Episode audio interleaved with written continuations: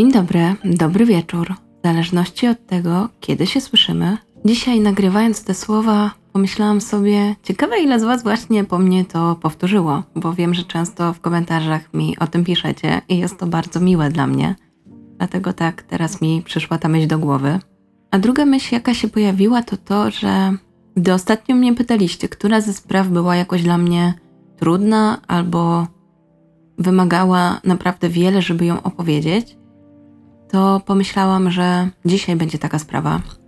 I chyba wynika to z tego, że pierwszy raz miałam okazję być na miejscu zbrodni i obejrzeć je, co prawda po latach, ale mając te wszystkie informacje w głowie, czuło się, że coś tam się wydarzyło. Było to zupełnie inne wrażenie niż sprawy, o których do tej pory Wam opowiadałam. I w związku z tym też przy okazji chciałam Was uprzedzić, że w dzisiejszym odcinku pojawią się materiały, pojawią się zdjęcia i filmy, które wykonałam sama. Zanim przejdę do wstępu, który też dla Was nagrałam, chciałam jeszcze podziękować Kasi, która wybrała tę sprawę w ramach swojej wygranej, oraz Sebastianowi, który pomógł mi w zbieraniu informacji i z którym mogłam podyskutować trochę o tej sprawie. Dziękuję też Tomkowi, który się zgłosił, aby trochę jeszcze poprawić mój dźwięk i wraz z Jankiem podziałali, więc mam nadzieję, że teraz słyszymy się jeszcze lepiej. I na sam koniec dziękuję oczywiście Wam, dziękuję za Wasze wsparcie, dziękuję za to, że tak chętnie dzielicie się teraz swoimi zdjęciami, na których są gadżety, które gdzieś tam do Was przyszły ode mnie. Chyba nie ma lepszej dla mnie nagrody niż właśnie Wasza radość. I właściwie to, że wykupiliście ten kubeczek Dzień dobry, dobry wieczór, bardzo dużo dla mnie znaczy. I wiem, że niektórzy z Was dalej na niego czekają, dlatego w opisie umieszczę link z listą osób zainteresowanych tym kubeczkiem. I jeżeli jesteście tylko zainteresowani, nie jest to do niczego zobowiązujące, to dajcie mi znać, bo jeżeli będę znowu zamawiała te kubki, to wtedy uwzględnię mniej więcej odpowiednią ilość. I szybciutko na sam koniec chciałam Was jeszcze tylko uprzedzić, że w przyszłym tygodniu będę brała udział w czymś bardzo fajnym, wielkim wyzwaniu, więc śledźcie uważnie mojego Facebooka, bo będę informować, co to takiego się będzie działo. Będzie, więc zdecydowanie, jeżeli jeszcze nie jesteście na Facebooku, to wpadajcie. No dobra, tyle tytułem wstępu. Dzięki, że przetrwaliście. A teraz zapraszam Was na mini filmik z miejsca, w którym działa się ta cała sprawa i z moją małą zapowiedzią. A potem zapraszam do wysłuchania dzisiejszej historii.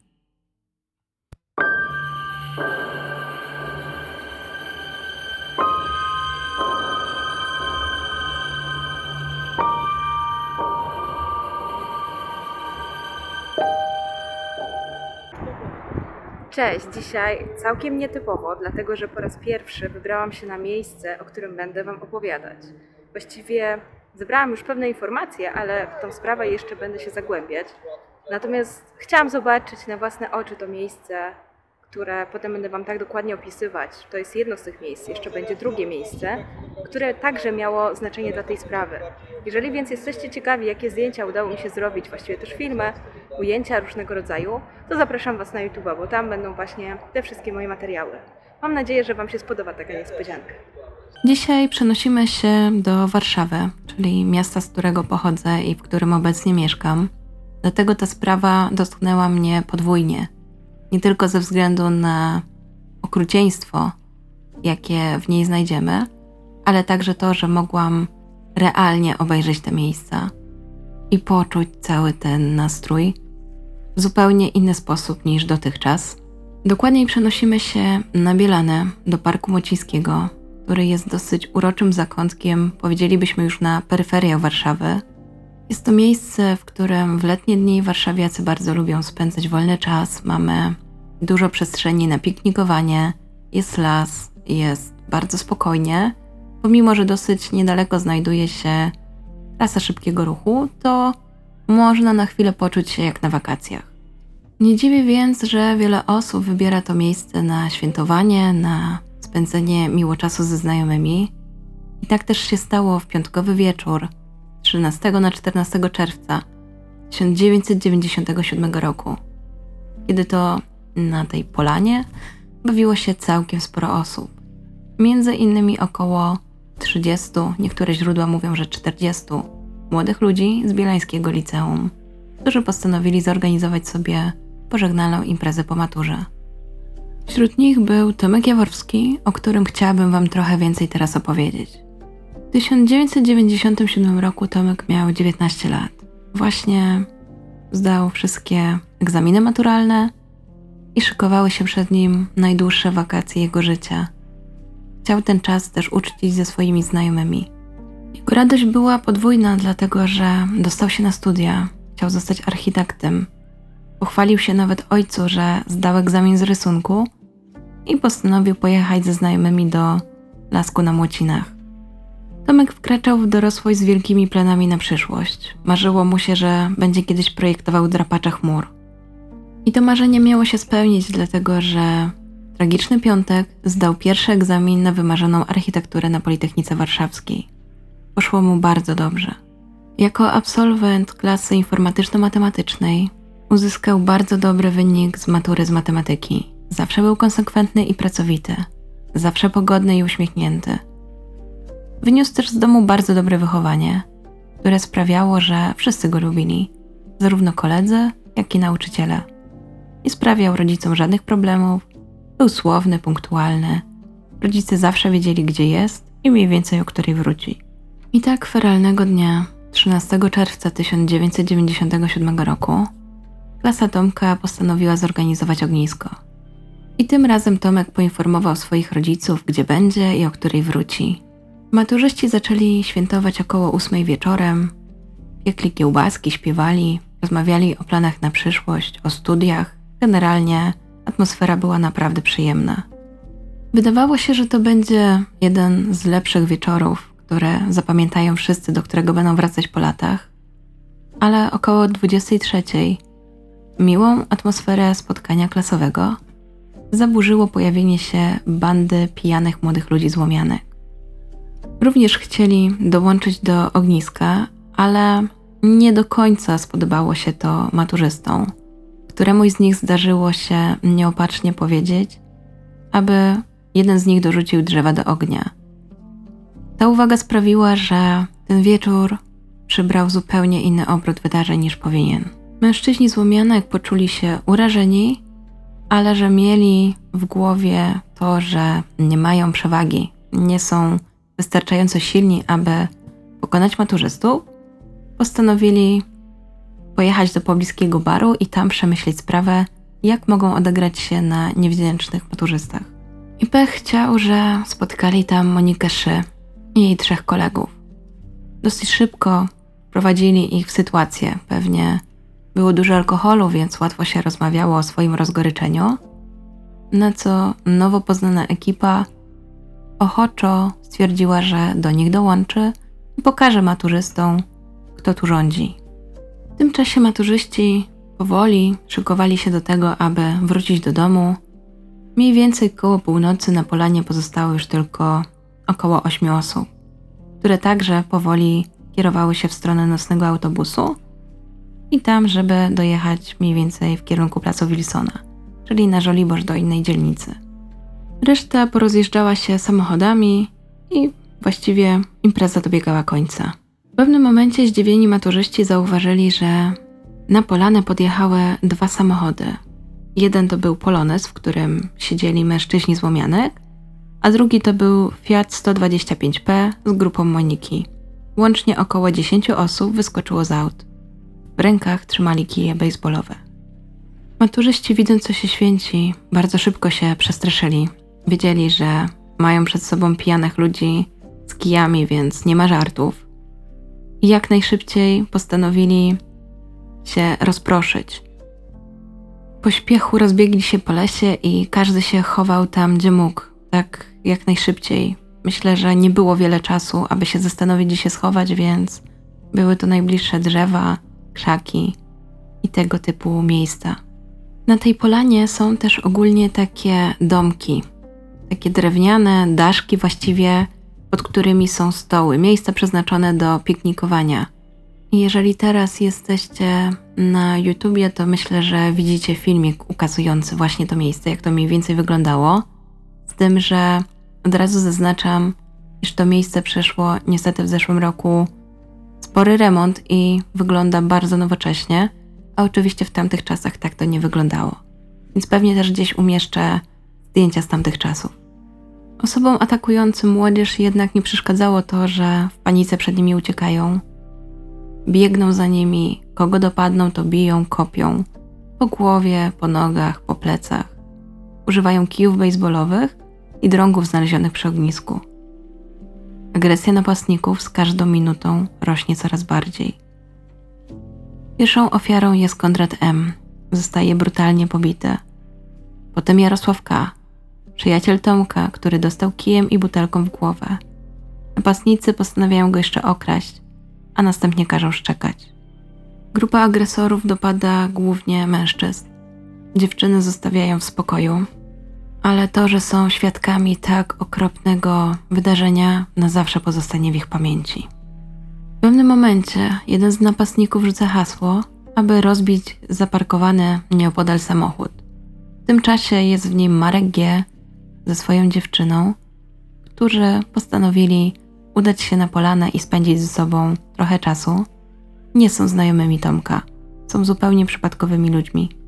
Zeznania mężczyzny po latach wyglądają tak. Było około pierwszej w nocy. Siedziałem w aucie ze swoją znajomą. W pewnej chwili podeszło do nas kilku młodych mężczyzn i zażądało, abym wysiadł z samochodu. Kiedy odmówiłem, zaczęli wybijać mi wszystkie szyby boczne. Jeden miał w ręku klucz do kół samochodowych, drugi drewnianą deskę. Żądali pieniędzy. Zaaferowany tym wszystkim spostrzegłem, że nie ma Alicji. Chciałem odjechać. Zapuszczałem silnik, kiedy wokół auta zaroiło się od kolejnych młodych ludzi z kijami w rękach. Kopali w samochód. Krzyczeli. W końcu zdołałem uruchomić silnik i ruszyć, ale ktoś zajechał mi drogę starym Fiatem.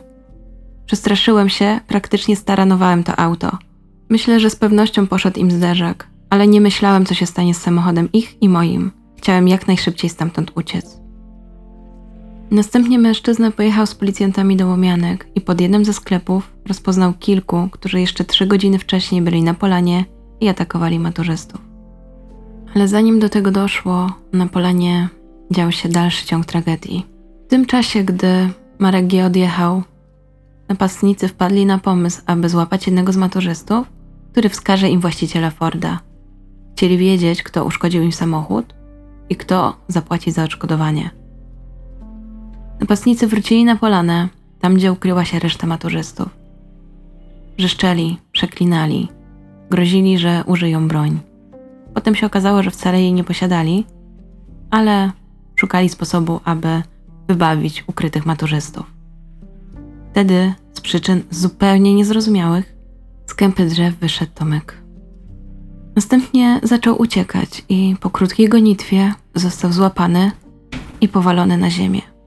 Najpierw kijem baseballowym bił go Tomasz K. Potem do katowania Tomka dołączyło jeszcze dwóch innych napastników. Świadkowie słyszeli, jak krzyczał: Przestańcie, nie bijcie, nic wam nie zrobiłem, oddam wam wszystko. Jarosław K., przyjaciel Tomka, wspomina tamten moment w ten sposób. Pobili go kijami, aż w końcu jeden z nich kazał temu drugiemu przestać, bo go zabije. Potem wsiedli do samochodów i odjechali, ale zaraz wrócili i zaczęli nawoływać, żebyśmy wyszli. Przeczekałem, aż sobie poszli. Agresja oprawców wynikała z tego, że wierzyli, iż Tomek zna właściciela Forda. Chcieli za jego pośrednictwem lub wprost od niego wyegzekwować odszkodowanie. Zapadła zatem decyzja o jego uprowadzeniu. Tomek w tamtym momencie był już naprawdę w ciężkim stanie był bardzo pobity i krwawił.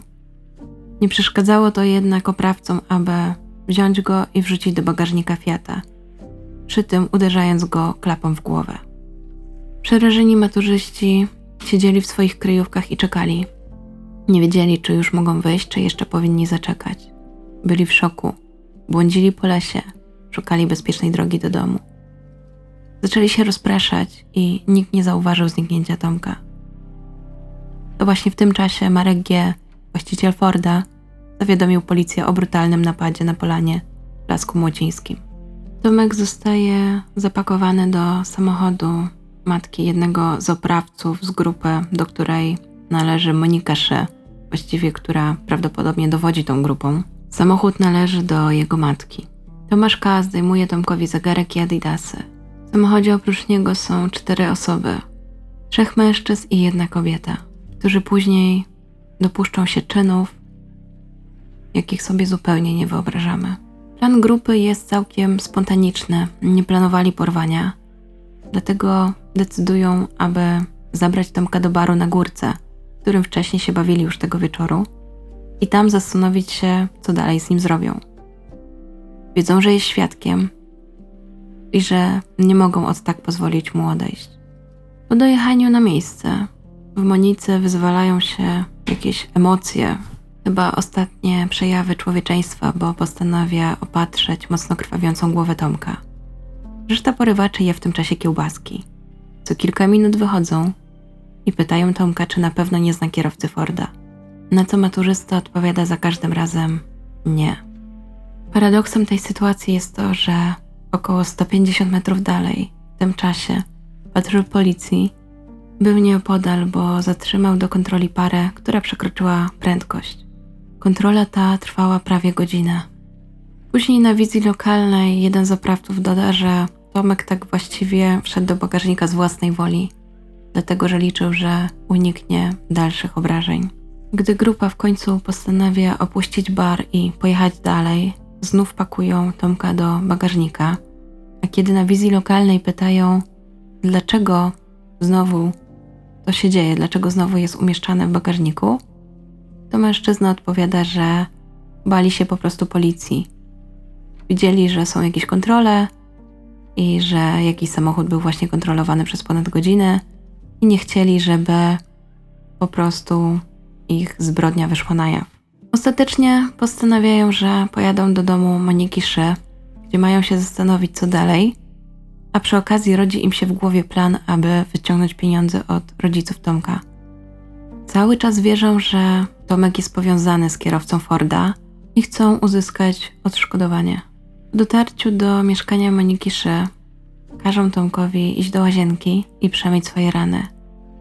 Gdy Tomek oponuje, ponownie zaczynają go mocno bić. W tym momencie Monika Szy krzyczy, aby przestali, bo poplamią jej ściany w łazience. Kobieta nakazuje Tomkowi, aby oddał jej telefon, na co on bez oporu przystaje. W ten sposób dostaje od niego numery telefonów do jego rodziców i znajomych. Kobieta postanawia zadzwonić do jego rodziców, rozmawia nawet z jego mamą. Pyta się, czy Tomek jest w domu. Kiedy słyszy, że nie, pyta, czy Tomek na spotkanie maturzystów nie przyjechał przypadkiem Fordem. Również i tym razem kobieta zaprzecza. Choć Tomek jest obecny podczas tej rozmowy, to jednak jest tak przerażony, że nie wydobywa żadnego dźwięku, nie krzyczy, nie podejmuje żadnych prób ucieczki, ratunku, czegokolwiek. Następnie nie do końca wiadomo, jak to wyglądało, czy po prostu został przekazany telefon Tomkowi dobrowolnie, aby upewnił swoich kolegów, że wszystko z nim w porządku, czy wyszło to jakoś inaczej. Ale tego wieczoru Tomek wykona jeszcze dwa telefony i za żadnym razem nie zdradzi swojej sytuacji. Dzwoni między innymi do swojego przyjaciela, Jarosława K., który kilka godzin wcześniej został brutalnie pobity na polanie. Tomek zapytał kolegę, czy wszystko z nim w porządku. Sam zdążył powiedzieć tylko tyle, że kiepsko się czuje i nie może rozmawiać. Potem połączenie zostało przerwane. Około 2.30 rywacze postanawiają i spać, jednak uprzednio przywiązują Tomka do kaloryfera tym czasie kontynuują swoją libację, jedzą, oglądają telewizję, uprawiają seks. Zabawiają się torturowaniem Tomka. Robią to w sposób, jaki podpatrzyli na filmach. Tomek jest bity kijem baseballowym, obcinają mu włosy, grożą tasakiem.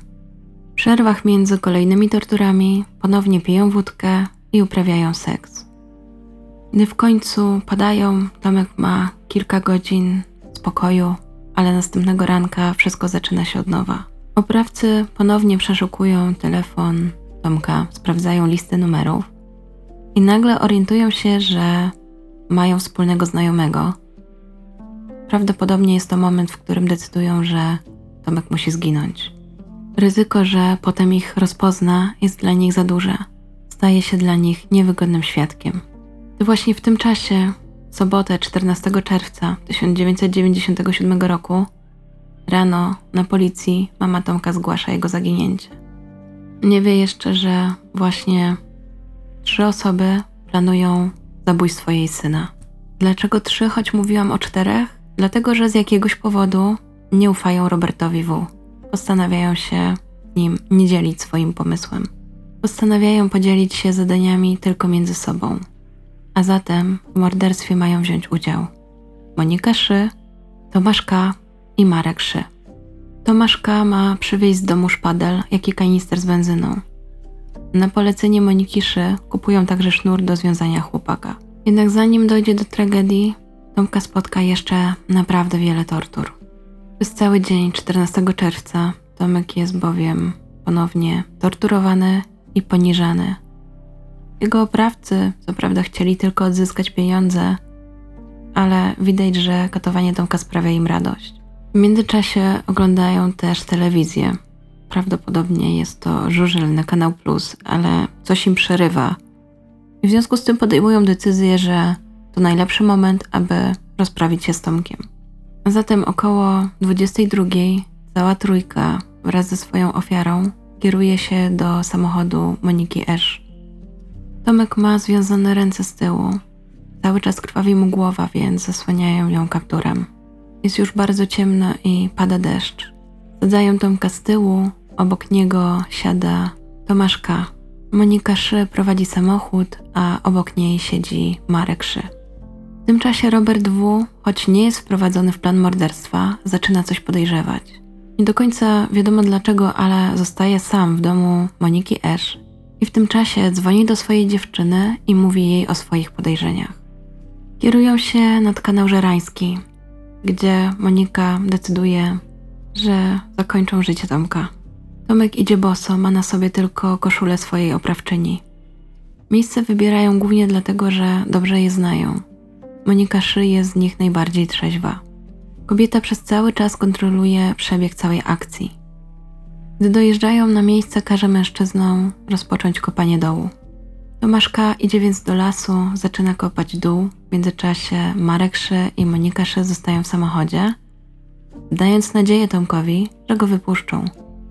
W tym czasie Tomaszka wraca do samochodu i prosi, aby Marek mu pomógł. W tym momencie Monika zostaje sam na sam z Tomkiem. Prawdopodobnie rozmawiają. Kopanie zajmuje im około 40 minut i wykopują w tym czasie dół na głębokość 80 cm. W tym momencie Monika podejmuje decyzję, kto ma zadać śmiertelny cios Tomkowi. Wybiera Tomasza K. Marek Esz podaje mu wcześniej przygotowany nóż myśliwski i wprowadza Tomka do wykopanego dołu. A tam Tomasz K. zadaje mu cztery ciosy w serce. Udręczony Tomek nie prosi o litość, błaga, aby go dobić. Dobij mnie. To były ostatnie słowa, jakie wypowiedział do swojego oprawcy.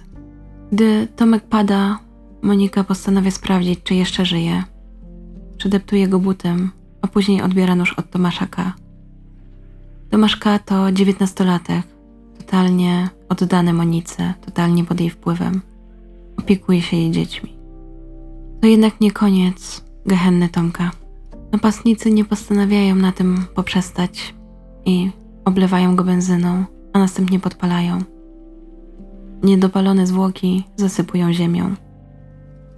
Wracają do mieszkania Moniki Esz i wracają do swojej libacji.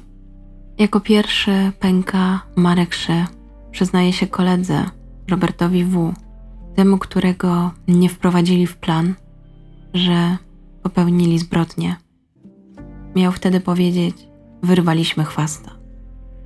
Następnie cała trójka postanawia, że trzeba ukryć samochód, pozbyć się rzeczy Tomka i sprzątnąć mieszkanie. Na sam koniec postanawiają pojechać na wycieczkę. Jako cel wybierają Ciechanów, rodzinne miasto Monikiszy, gdzie wychowywały się jej dzieci. W międzyczasie Robert W. ponownie rozmawia ze swoją dziewczyną, a ta mówi mu o wizycie policji. Mężczyzna przekazuje to swoim kompanom, a ci w pośpiechu postanawiają pozbyć się noża, którego użyli do zabicia Tomka. Wracają nad kanał Żerański i wyrzucają go do niego. Szpadel i ubrania Tomka ukrywają w lesie. 15 czerwca dochodzi do przełomu. Jest niedziela. Robert W. ma okropne wyrzuty sumienia i za namową bliskich, prawdopodobnie swojej dziewczyny, nie wytrzymuje i zgłasza się na policję, gdzie opowiada całą historię. Dzień później, czyli 16 czerwca w poniedziałek, Robert W. wskazuje mieszkanie Moniki. W tym czasie przybywa tam cała trójka zamieszana w zabójstwo Tomka. Policjanci zaczynają od obserwacji i po kilku godzinach decydują się na zatrzymanie podejrzanych. Wchodzą do mieszkania Moniki Szy w celu dokonania oględzin tego mieszkania i od razu natrafiają na ślady prób szybkiego czyszczenia ewentualnego miejsca zbrodni. Pomimo tego, że oprawcy starali się dosyć dobrze posprzątać mieszkanie, to policjanci i tak trafiają na ślady bytności w tym miejscu Tomka. Dalej dochodzi do aresztowania, ale zanim Wam opowiem, chciałabym się cofnąć chwilę i pokazać Wam, jak to wyglądało z punktu widzenia pracy policji. Wszystko zaczyna się od tego, gdy w sobotę nad ranem mama Tomka zgłasza zawiadomienie o jego zaginięciu. Jak się pewnie domyślacie, wynika to z tego, że był ten dziwny telefon i te dziwne pytania. Do tego Tomek nie wrócił na noc, więc czują, że stało się coś niedobrego. Policjanci początkowo podchodzą bardzo sceptycznie do całej sytuacji.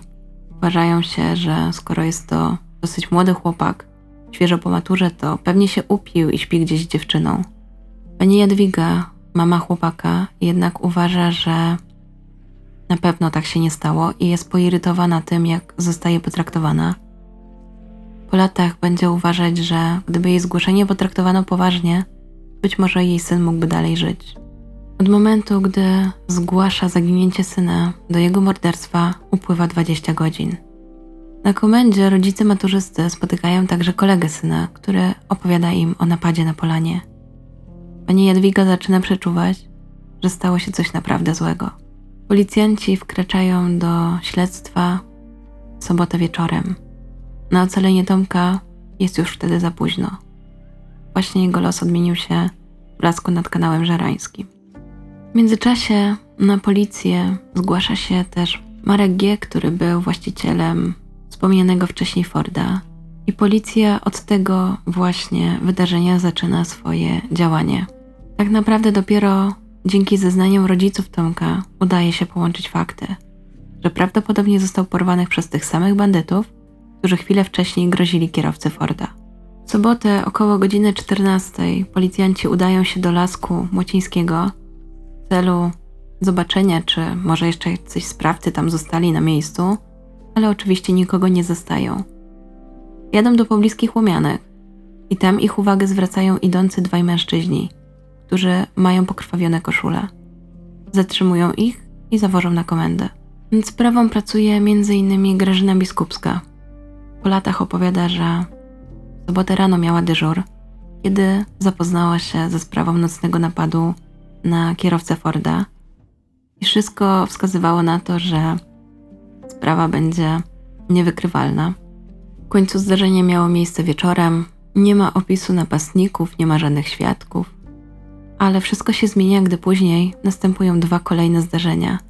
Choć pozornie różne, to wiążą się z tym samym miejscem. Między innymi jeden z jej kolegów policjantów informuje ją, że właśnie zatrzymali dwóch podejrzanych mężczyzn w Łomiankach, którzy prawdopodobnie brali udział w bijatyce w Parku Młocińskim. Policjantka postanawia więc ich dokładnie przesłuchać. W tym samym momencie trafia też na zapłakaną kobietę, która opowiada, że jej syn Tomek nie wrócił na noc do domu, że sprawdzili już szpitale i teraz przyszli z mężem zgłosić zaginięcie. Gdy dodaje, że jej syn bawił się przy ognisku w Parku Młocińskim, policjantce zapala się lampka. Prosi rodziców Tomka, aby weszli z nią do pokoju przesłuchań i tam szczegółowo wypytuje ich z poprzedniej nocy. Pani Jadwiga dodaje też, że o czwartej nad ranem otrzymała bardzo dziwny telefon z telefonu Tomka. I jakaś kobieta pytała, czy Tomek Jaworowski jest jej synem i czy był na ognisku na Młocinach, a potem się rozłączyła. W tym momencie policjantka czuje, że ma do czynienia ze sprawą o wiele poważniejszą niż tylko napaść na kierowcę Forda. Dzwoni do swojej rodziny i informuje ją, że tego dnia mają nie czekać na nią z obiadem. Do pomocy wzywa dwóch kolegów. Zaczynają od tego, że analizują wszystkie informacje, jakie mają o Tomku Jawowskim, a jest tego naprawdę niewiele.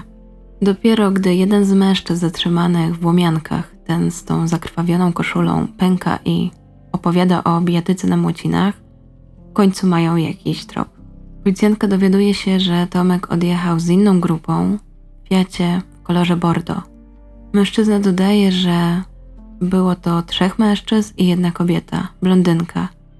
Do jednego z nich zwracała się biały.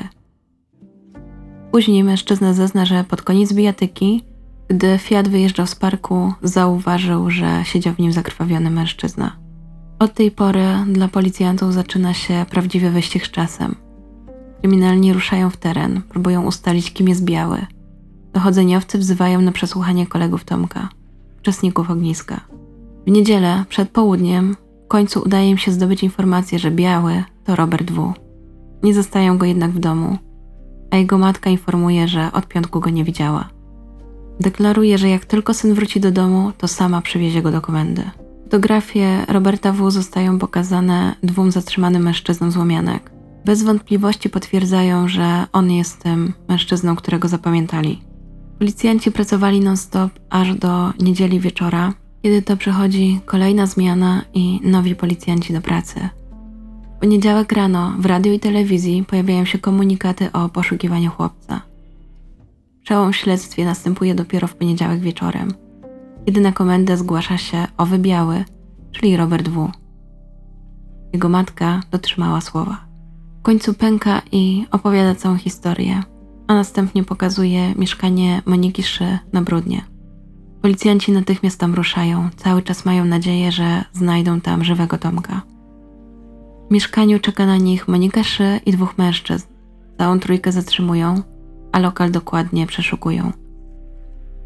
Nigdzie nie ma śladów, że ktoś mógłby być tam przetrzymywany, ale zwracają uwagę, że w brudnym i zaniedbanym mieszkaniu była wyjątkowo świeżo umyta podłoga. Na miejsce ściągani są technicy kryminalistyki. Nie znajdują oni jednak żadnych śladów, ale widzą, że coś tu było zacierane. Podłoga nosi ślad, który wskazuje, że wcześniej musiał na niej leżeć jakiś dywan. Policjanci znajdują go później podczas przeszukania piwnicy.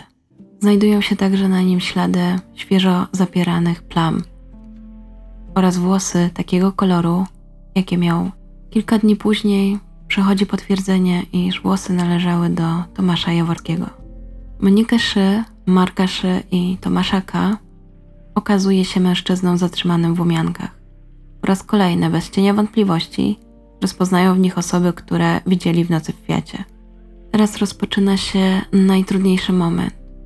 Czas na długie godziny przesłuchań, działań operacyjnych i narad, podczas których Policjanci próbują połączyć uzyskane informacje w logiczną całość.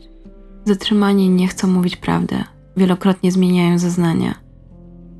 Gdy Monika Szy zostaje przeciśnięta do muru informacją o tym, że są ślady świadczące o tym, iż Tomek był w jej mieszkaniu, odpowiada, że owszem, był, ale przywiozła go, aby opatrzyć mu rany, a potem sam wyszedł i wrócił do domu. Po prawie 40 godzinach przesłuchań Policjanci mają już całkiem sporo informacji, z wyjątkiem jednej, najważniejszej, gdzie jest porwany Tomek. Dopiero w środę, 18 czerwca, uzyskają odpowiedź na to pytanie. Biskupska wspomina po latach, że zadziałała zagrywka operacyjna. Jeden z zatrzymanych pękł i powiedział, że Tomek nie żyje, a jego zwłoki zostały zakopane w pobliżu kanału żerańskiego.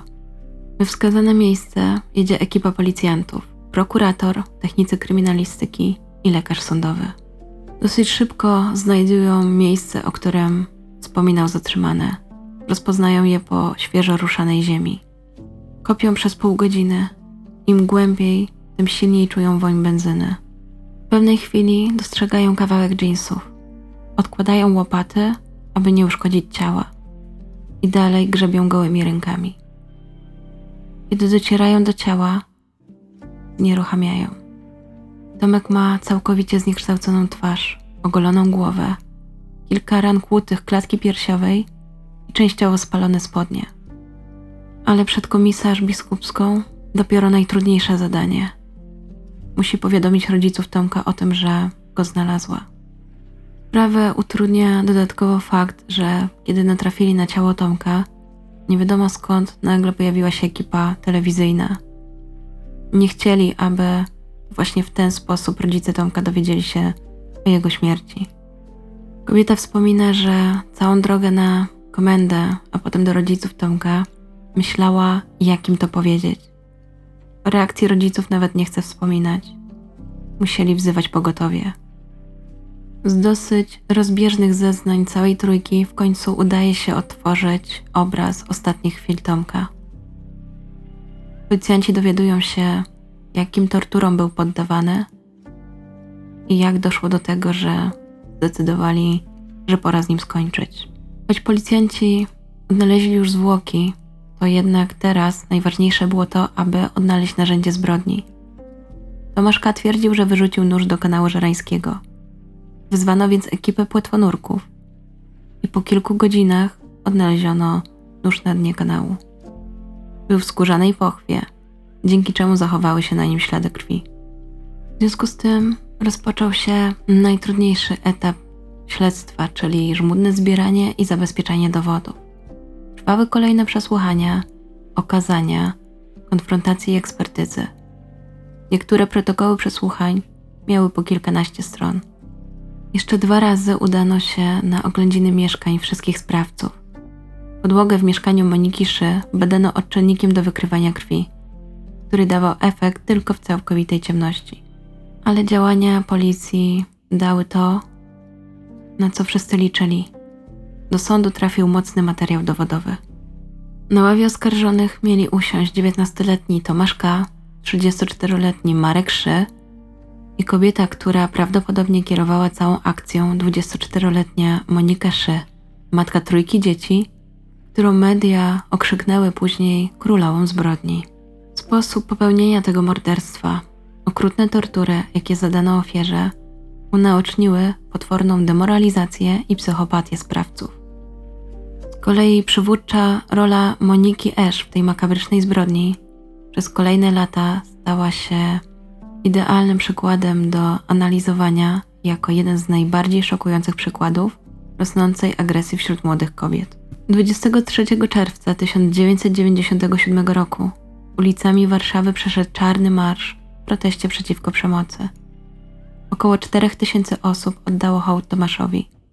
Wśród nich była jego rodzina, znajomi, koledzy z klasy i świadkowie dramatycznych wydarzeń na polanie. Na czele pochodu niesiono czarny transparent. Tomek nie żyje, bestialsko zamordowany bez żadnej przyczyny. Jeśli chodzi o proces i oskarżonych, to najbardziej rzucała się w oczy Monika Szy, która podczas przesłuchań zachowywała kamienną twarz. Kłamała, kręciła, ale dowody świadczyły przeciwko niej. W sądzie nie okazywała skruchy, próbowała przekonać sąd, że chciała powstrzymać mężczyzn od przemocy, ale bała się o siebie i dzieci. Grała ofiarę. Biegli rozpoznali u niej nieprawidłowy rozwój osobowości – Zauważyli, że ma zdolność do stosowania mechanizmów obronnych typu wyparcia i zaprzeczenia. Należała do osób bardzo bystrych, spostrzegawczych. Miała dobrą sprawność intelektualną. Prawidłowo przeszła testy psychologiczne. Zachowała ją także duża elastyczność zachowań w zależności od sytuacji. Ale uczuciowość wyższa nie uległa u niej w pełni wykształceniu. Stwierdzono nawet patologię w sferze emocji brak poczucia odpowiedzialności przy jednoczesnej dobrej sprawności intelektualnej. Komisarz Grażyna Biskupska, w tej chwili emerytowana policjantka, tak wspomina tę sprawę. To była najokrutniejsza sprawa, jaką prowadziłam. Nie ze względu na stopień skomplikowania, ale na rozmiar okrucieństwa. W końcu w maju 1998 roku przed Stołecznym Sądem Wojewódzkim ruszył proces oskarżonych o zabójstwo Tomka. Na ławie oskarżonych siedziało łącznie dziewięć osób. Trójcy z nich, Monice Szy, Tomaszowi K.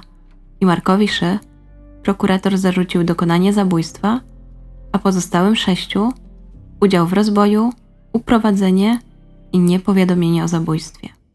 Rodzice Tomka występowali w tym procesie jako oskarżyciele posiłkowi. Dodatkowo sprawy nie ułatwiał fakt, iż bacznie przyglądała jej się cała Polska. Na każdy proces przybywały tłumy publiczności, w tym grupa dziennikarzy, rodzina oraz znajomi zamordowanego. Na większości rozpraw Monika Szy nie pochylała głowy, siedziała wyprostowana, nie unikała kontaktu wzrokowego z matką Tomka, panią prokurator, ani publicznością. W złożonych przed sądem wyjaśnieniach powiedziała, że była ofiarą silniejszych mężczyzn. Deklarowała, że była zastraszana, że bała się, że stanie się coś jej dzieciom, że jeden z nich groził, że zgwałci ją lokówką. Stanowczo zaprzeczyła twierdzeniom Marka i Tomasza, że to ona była inicjatorką i kierowała całą akcją. Ani razu nie przyznała się do udziału w zabójstwie. Twierdziła nawet, że nie wiedziała, iż Tomek został zabity, że miała się dopiero o tym dowiedzieć na komendzie.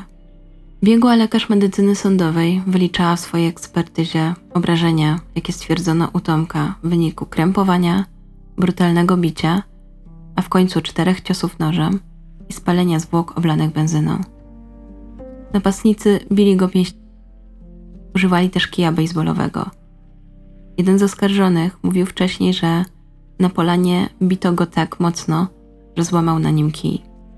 Biegła stwierdziła także, że każdy z tych czterech ciosów zadanych nożem o 12-centymetrowym ostrzu był śmiertelny, nawet pomijając te wszystkie obrażenia, jakie już miał do tej pory Tomek.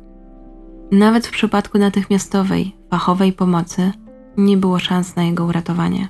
Co ciekawe, w trakcie przesłuchiwania tej biegłej widać było silne poddenerwowanie u Moniki Szy. Usiłowała wzbudzić w sobie płacz. Co chwilę wstrzymywała oddech. Gdy w końcu zasądzono 10-minutową przerwę techniczną, udawała, że osłabła. Lekarz pogodowie stwierdził jednak, że Monika Szy ma objawy nerwicowe i podał jej środki uspokajające. Proces kontynuowano po godzinnej przerwie. Ostatecznie przed sądem do zabójstwa przyznał się Tomasz K. Powiedział, że to on zadał ofierze śmiertelne ciosy nożem. Prosił rodziców Tomka o wybaczenie. Natomiast Marek Szy, trzeci współoskarżony o zabójstwo, przyznał się tylko do uprowadzenia i przytrzymywania Tomka w mieszkaniu Moniki i do tego, że był na miejscu zbrodni. Deklarował, że to Monika Szy miała być organizatorką całej zbrodni – i według niego i Tomasza K. Monika była odpowiedzialna także za śmierć innej kobiety. I faktycznie w późniejszym czasie wszczęto osobne dochodzenie w sprawie uprowadzenia Anety D.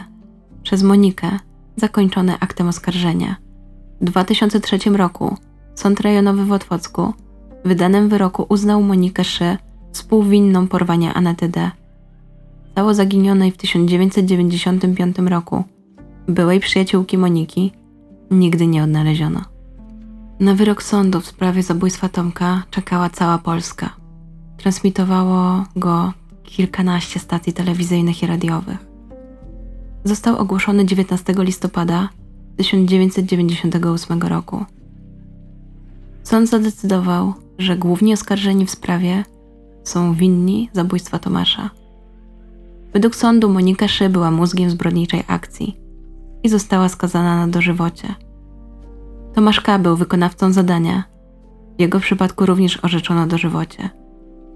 Z kolei jeżeli chodzi o Marka Szy, w jego przypadku również uznano go za odpowiedzialnego za zabójstwo, ale został skazany łącznie na 15 lat pozbawienia wolności i dostał nadzwyczajne złagodzenie kary za to, że ujawnił istotne informacje dla sprawy. Wszyscy odwoływali się od swoich wyroków. Monika Szy napisała w apelacji, że skazano ją pod wpływem pomówień współoskarżonych, a sąd uległ oczekiwaniom społecznym. Ostatecznie sąd utrzymał dożywocie dla Moniki Szy i Tomaszaka, a w przypadku Marka Szy stwierdził, że nie zachodzą żadne przesłanki do nadzwyczajnego złagodzenia kary i w związku z czym dostał 25 lat więzienia. Sąd uzasadnił to w ten sposób. Żadna zbrodnia nie znajduje uzasadnienia – ale takie nagromadzenie okrucieństwa, wyrachowania i bezprzykładnego bestialstwa zasługuje na potępienie szczególne. Była tylko pięć lat starsza od swojej ofiary. W oparach wódki torturowała chłopaka dwie noce. Takie nagłówki pojawiały się w prasie. Jeden z dziennikarzy zanotował taką notatkę. Na sali sądowej ani razu nie schyliła głowy. Karę dożywotniego więzienia dla Moniki Szy sala przyjęła z westchnieniem ulgi. Twarz skazanej nie wyrażała nic. W wywiadzie z Ryszardem Sochą z polityki powiedziała: Zaraz po aresztowaniu popełniłam błąd. Nie wiem dlaczego, ale próbowałam dorównać opinii, jaką o mnie wytworzono. Skoro chcecie mnie złej, to macie.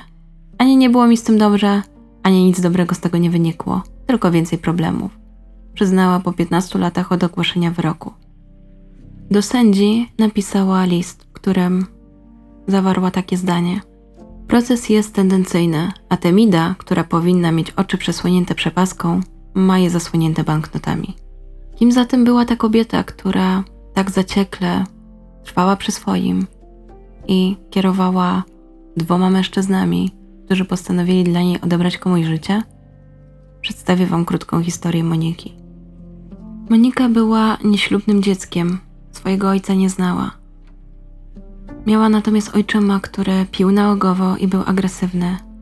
Jej matka rozwiodła się z nim dopiero w 1991 roku, kiedy to Monika miała 18 lat. Z ojczymem miała bardzo złe stosunki. Matkę postrzegała jako osobę bardzo serdeczną, ale nie potrafiła podać ani jej wad, ani zalet. Początkowo mieszkała ze swoją ciotką, to ona ją wychowywała i to ją traktowała jak swoją mamę. Do przedszkola nie chodziła.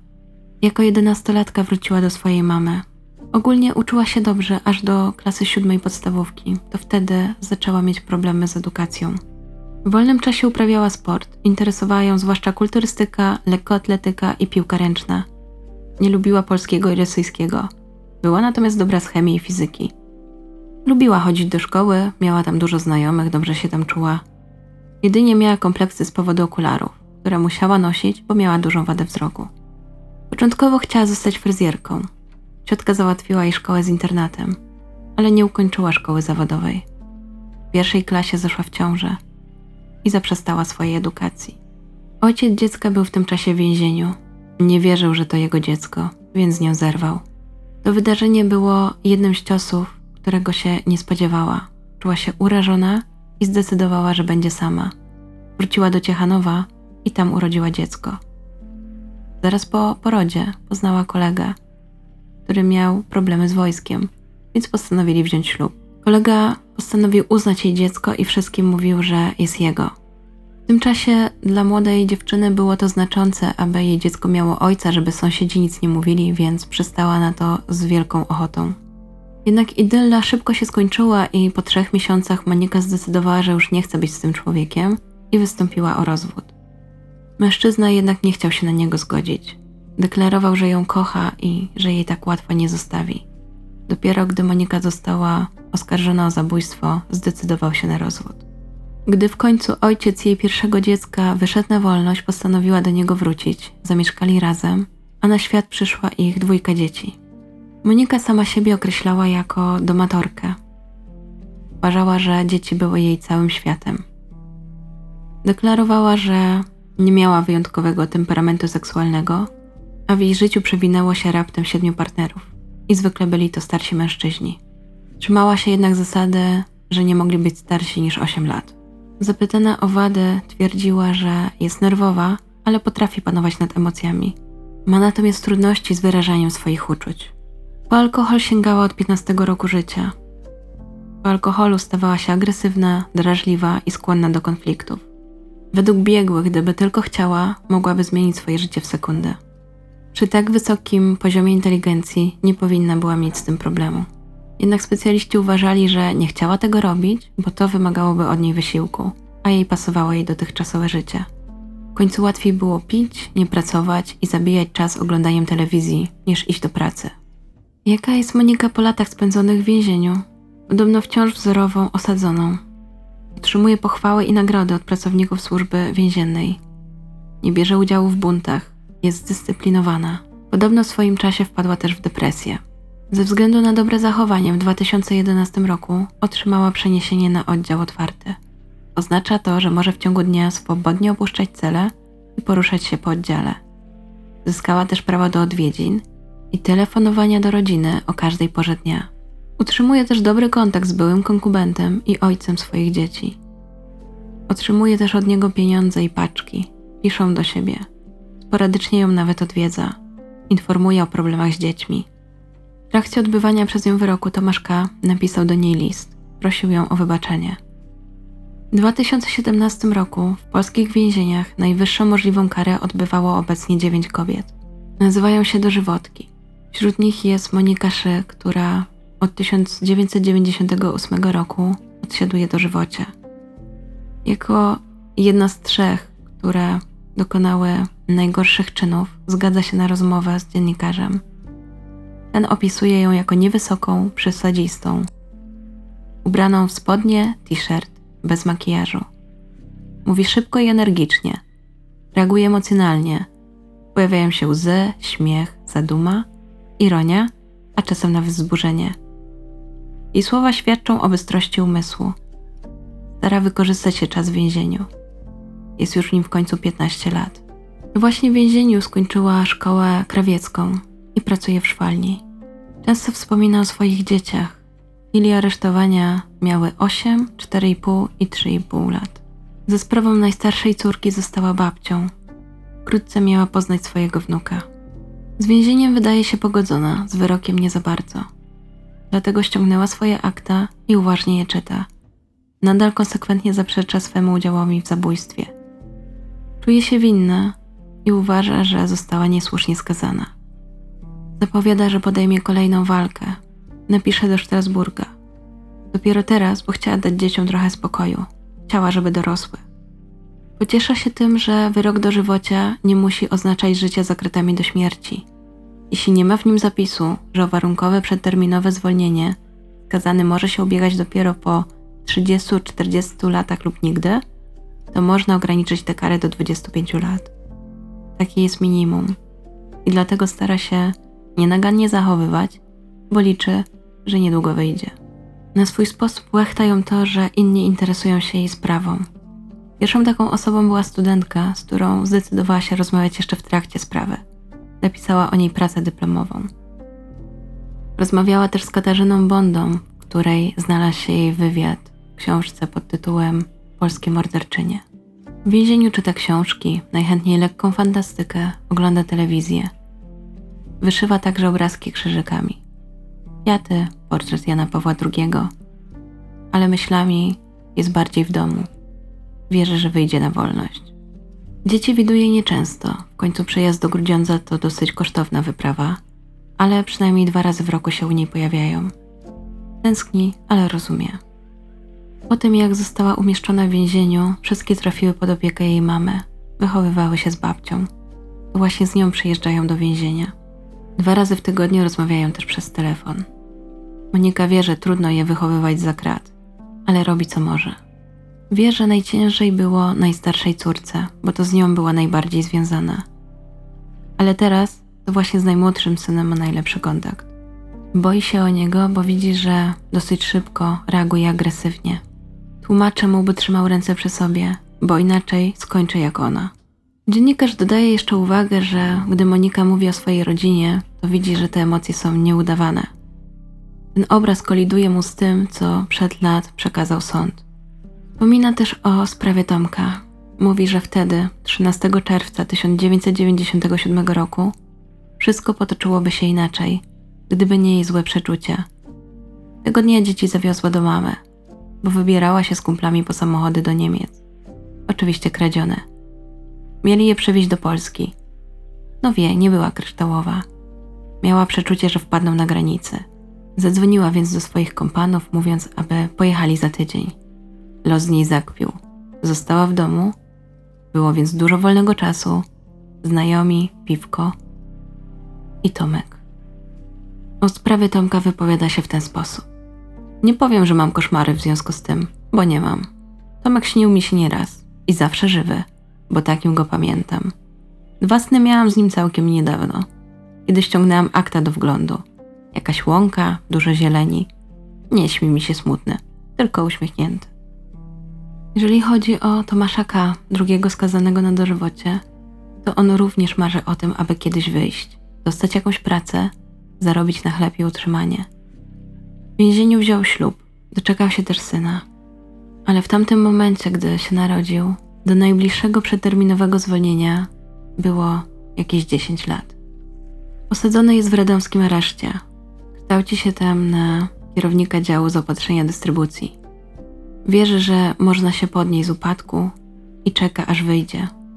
Jeśli chodzi o Roberta W., który ostatecznie nie był skazany za udział w zabójstwie, to otrzymał 9 lat więzienia. Wyszedł po 8. Nie wyciągnął jednak z tego żadnej większej lekcji, bo jako 31-latek został skazany za wykorzystanie 14-latki. Do tego podawał się za policjanta i ją szantażował. Ponownie został aresztowany i groziła mu kara 12 lat pozbawienia wolności. O Markuszy nie znalazłam już żadnych informacji, jedynie to, że w 2002 roku ubiegał się o apelację, dlatego że jego adwokat uważał, iż 25 lat to za dużo, jak na jego tak mały udział w tej zbrodni. Nie znalazłam informacji o tym, aby zostało uwzględnione, dlatego podejrzewam, że dalej siedzi w więzieniu. Na koniec chciałam Wam jeszcze wspomnieć o miejscu upamiętnienia Tomka, miejscu, w którym odebrano mu życie i na które się wybrałam. Jest to miejsce nad wodą, nad kanałem żerańskim, wzdłuż którego ciągnie się popularny szlak rowerowy. Kursuje tam też prom, który wozi turystów nad Zalew Zagrzeński. Bardzo często osoby płynące promem, a nawet okoliczni mieszkańcy nie mają pojęcia, że mijają śmierci wielu osób, które zginęły w tym rejonie. Niełatwo znaleźć miejsce, gdzie doszło do zbrodni na Tomku. Od czasu, gdy mordercy przywieźli go nad kanał Żerański, minęło ponad 20 lat. Ale gdy w końcu udaje się trafić na to miejsce, stoi tam duży obelisk, na którym jest napisane: Przeżyłem tylko 19 lat, bo tu, nocą 14 czerwca 1997 roku odebrano mi ziemskie życie. Choć wyschła ziemia z krwi i potoku, wciąż słychać morderców krzyki. Ale to ja zwyciężyłem i trzymam w ręku księgę wyroków. Tomek Jaworski. Początkowo lokalne władze nie chciały się zgodzić na taki sposób pamiętnienia ofiary morderstwa. Próbowały zniechęcić do tego rodzinę, przekonywały, że będą się dogromadzić sataniści, ale ostatecznie pomnik ku pamięci Tomka stanął. Zmieniło się wiele, wokół powstały hale, biurowce, osiedla. Kiedyś były tu łąki, teraz teren został zurbanizowany, ale historia tego miejsca na zawsze już tu pozostanie. I to już wszystkie informacje, jakie udało mi się znaleźć w tej sprawie. Mam nadzieję, że dobrze Wam się o niej słuchało, o ile dobrze się może słuchać o takiej sprawie, bo mnie gdzieś bardzo mocno uderzyła. Chyba najbardziej ta niewinność Tomka. I najgorsza jest ta świadomość, że ten jeden głupi moment, to jedno niepotrzebne wyjście z kryjówki, zaważyło o życiu młodego człowieka. Myślę, że na temat Moniki można by opowiedzieć jeszcze więcej, ale nie chciałam, żeby ten podcast dotyczył głównie jej. Chciałam, żeby to głównie o Tomku była ta opowieść. Na tyle, na ile mogłam znaleźć o nim informacje. No i tak jak Wam wspominałam, bycie na miejscu, w którym zabrano mu to życie, jest nie do opisania. To jest dla mnie zupełnie nowy rodzaj odcinka. Dajcie znać, czy Wam się podobało, czy chcielibyście częściej zobaczyć tego typu odcinki. No i czekam na Waszą opinię. Jestem ciekawa, co Wy uważacie o tej sprawie. Wiem, że jest bardzo bulwersująca. Wiem, że możecie bardzo emocjonalnie ją przyjąć, ale mimo wszystko też bym prosiła, gdybyście chcieli w komentarzach poszaleć, no to jednak tego nie róbmy. Bardzo Wam dziękuję za wysłuchanie. Dziękuję Wam za to, że dotrwaliście do tego momentu. I zapraszam na kolejny odcinek. I tak jak wspominałam, śledźcie Facebooka, bo będzie się działo. Dziękuję, miłego dnia, dobranoc, do usłyszenia.